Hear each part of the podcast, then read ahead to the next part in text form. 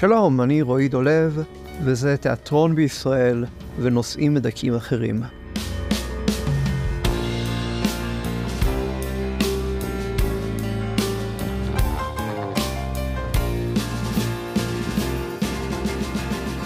יש לי יום הולדת היום, אני בן 27. לא ככה תכננתי לבלות את יום ההולדת שלי.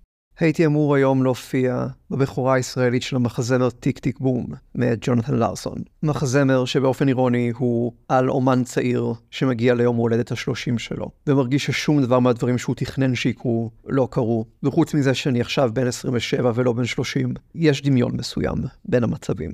לארסון במציאות כתב את המחזמר הזה אכן כשהוא היה בן 30, והופיע איתו כמונולוג רוק, שלא הצליח במיוחד. כמה שנים אחרי זה, לארסון כתב מחזמר אחר, בשם רנט. המחזמר הזה מאוד הצליח, ובדיוק כמו שלארסון חזה, שינה את תחום מחזות הזמר, וגרם לקהל חדש לחלוטין ויוצרים חדשים לחלוטין, לפתח את העתיד של התחום. אבל דווקא לארסון הוא האחד שלא זכה לראות את זה. בבוקר לפני ההופעה הראשונה לציבור של רנט באוף ברודוויי, לארסון נפטר. זה היה עשרה ימים לפני יום הולדת ה-36 שלו.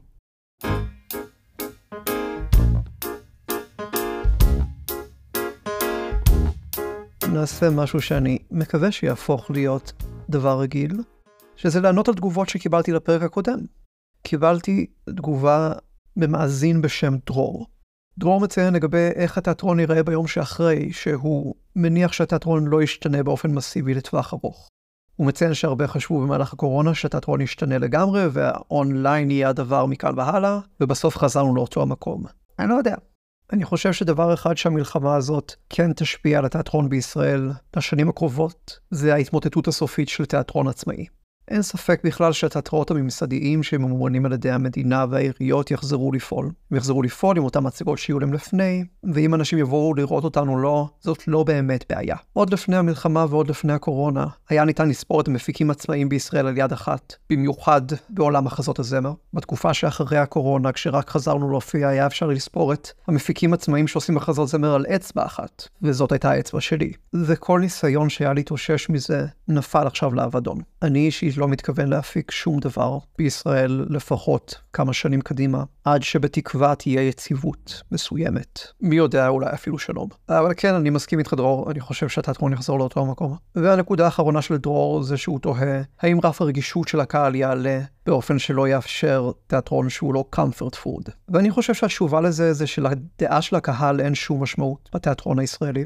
התיאטרות הממסדיים ימשיכו לעשות את מה שהתיאטרות הממסדיים עושים, והקהל שיבוא ימשיך לבוא, והקהל שלא יבוא ימשיך לא לבוא. אני כן חושב שיהיה דברים מסוימים שיהיה יותר קשה לשווק בזמן הקרוב, מבחינת תדמית, שזה דבר שכן אכפת לתיאטרות הממסדיים ממנו מאוד. לדוגמה, אם הייתה לך הצגה שקוראים לה טיק טיק בום, יכול להיות שיהיה קשה לך לשווק אותה בעתיד הקרוב. אני בהחלט מספק שהעלו בקרוב מחזמר בשם כמה כיף לגור בעוטף עזה.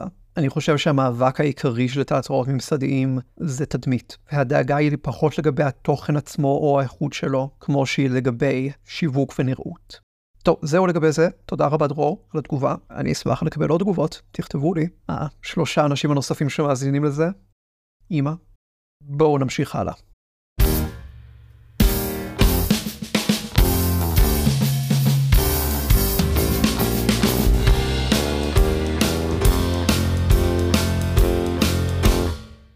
אחרי ההצלחה חסרת התקדים של רנט, שהרוויחה ללארסון לאחר מותו פרסי טוני, פוליצר, דרמה דסק, אובי ועוד, בשנת 2001, מפיקים שעבדו עם לארסון בעודו בחיים, החליטו להעלות מחדש את טיק טיק בום, מחזמר היחיד שכתב לפני רנט. הם איבדו אותו למחזמר של שלושה שחקנים ולהקה, ועלו איתו ב Jane Street Theatre, איפה שלפני עלה המחזמר הדוויג והאינץ' העצבני. מחזמר רוק שלא היה קיים בלי העבודה של לארסון.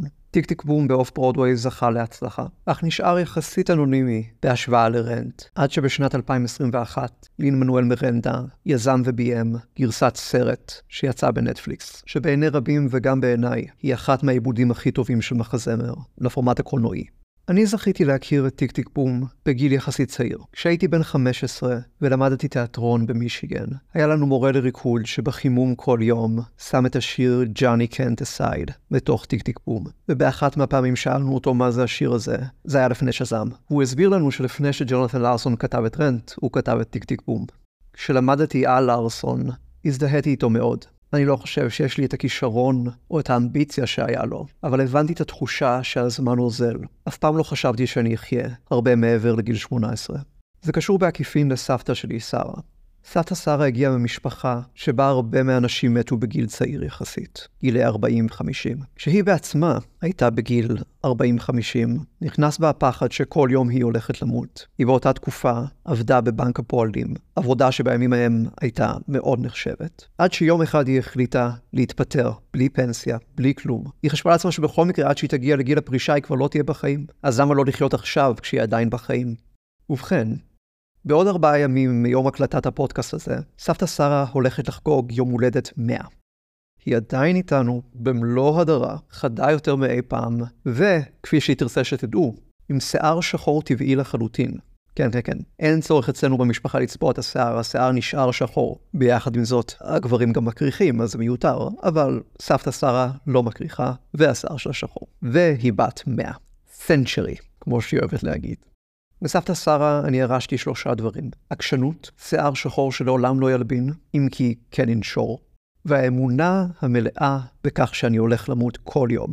ממש מילדות הנחתי שהמוות מעבר לפינה. וככה חייתי את החיים שלי לפחות ב-20 שנה הראשונות שלי. הכל היה צריך לקרות מיד, כי אין מחר. רציתי להיות שחקן בגיל 4, אז מיד הלכתי לאודישנים. מיד רציתי לגרום לזה לקרות. בגיל 14 עזבתי את הבית בעצמי, נסעתי למישיגן ללמוד תיאטרון, כי לא היה זמן. בגיל 18 התחלתי להפיק מחזות זמר. בגיל 19 בניתי תיאטרון ברחוב אלנבי. גם בגיל 19 פשטתי רגל. שזה דרך אגב, יכל להיות שיא גינס, אני בדקתי את זה עם שיאי גינס, אבל הם אמרו שהם לא רושמים שיאים שליליים. כאילו שציפורניים באורך 50 מטר זה כזה חיובי, אבל בסדר, אני קצת מריר בנוגע לזה. ועדיין גם עכשיו, ביום ההולדת ה-27 שלי, אני משוכנע שהזמן שלי קצוב. אני לא חושב שהאמונה הזאת אי פעם באמת תעבור לי. אבל כן עמדתי, בלית ברירה, לדעת איך להאט.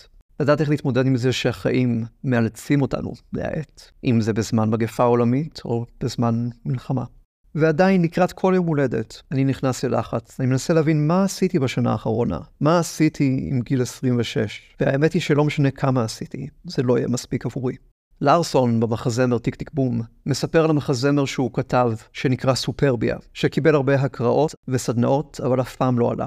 טיק טיק בום עוקב אחרי הימים האחרונים לפני ההקראה של סופרביה, שמתוכננת להתרחש ביום ההולדת ה-30 של לארסון. בתחילת ההצגה הוא מסביר שזה לא מקרי. הוא מסביר שאם זה יקרה עכשיו, אם עכשיו מפיק ימצא אותו, אנשים יבינו את הגאונות שלו וירצו להפיק אותה, אז במילים שלו, הוא יוכל להגיד שהוא הצליח לפני גיל 30, או לפחות לעוות את העובדות ככה שבניו יורק טיימס זה יישמע שהוא הצליח לפני גיל 30. אני מאוד מזדהה עם זה. כל כך הרבה מהדברים שעשיתי היו רק בשביל להגיד, עשיתי זה לפני גיל זה וזה.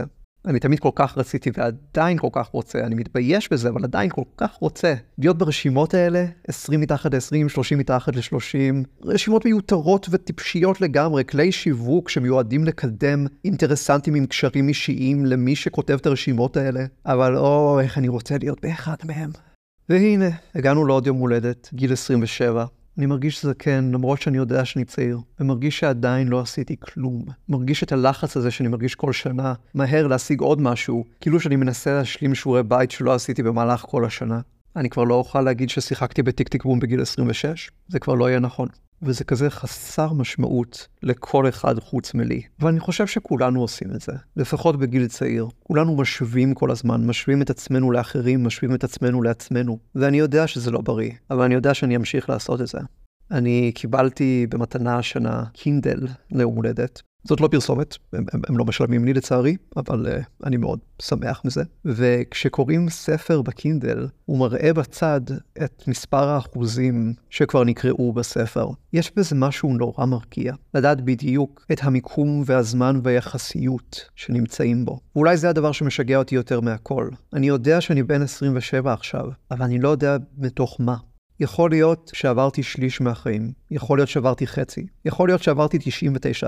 ומי שבסוף יגלה מה הייתה התשובה הנכונה, זה לא אני, זה מי שישאר אחריי. תודה על ההאזנה, אני רועי דולב, זה תיאטרון בישראל ונושאים מדכים אחרים. ביי.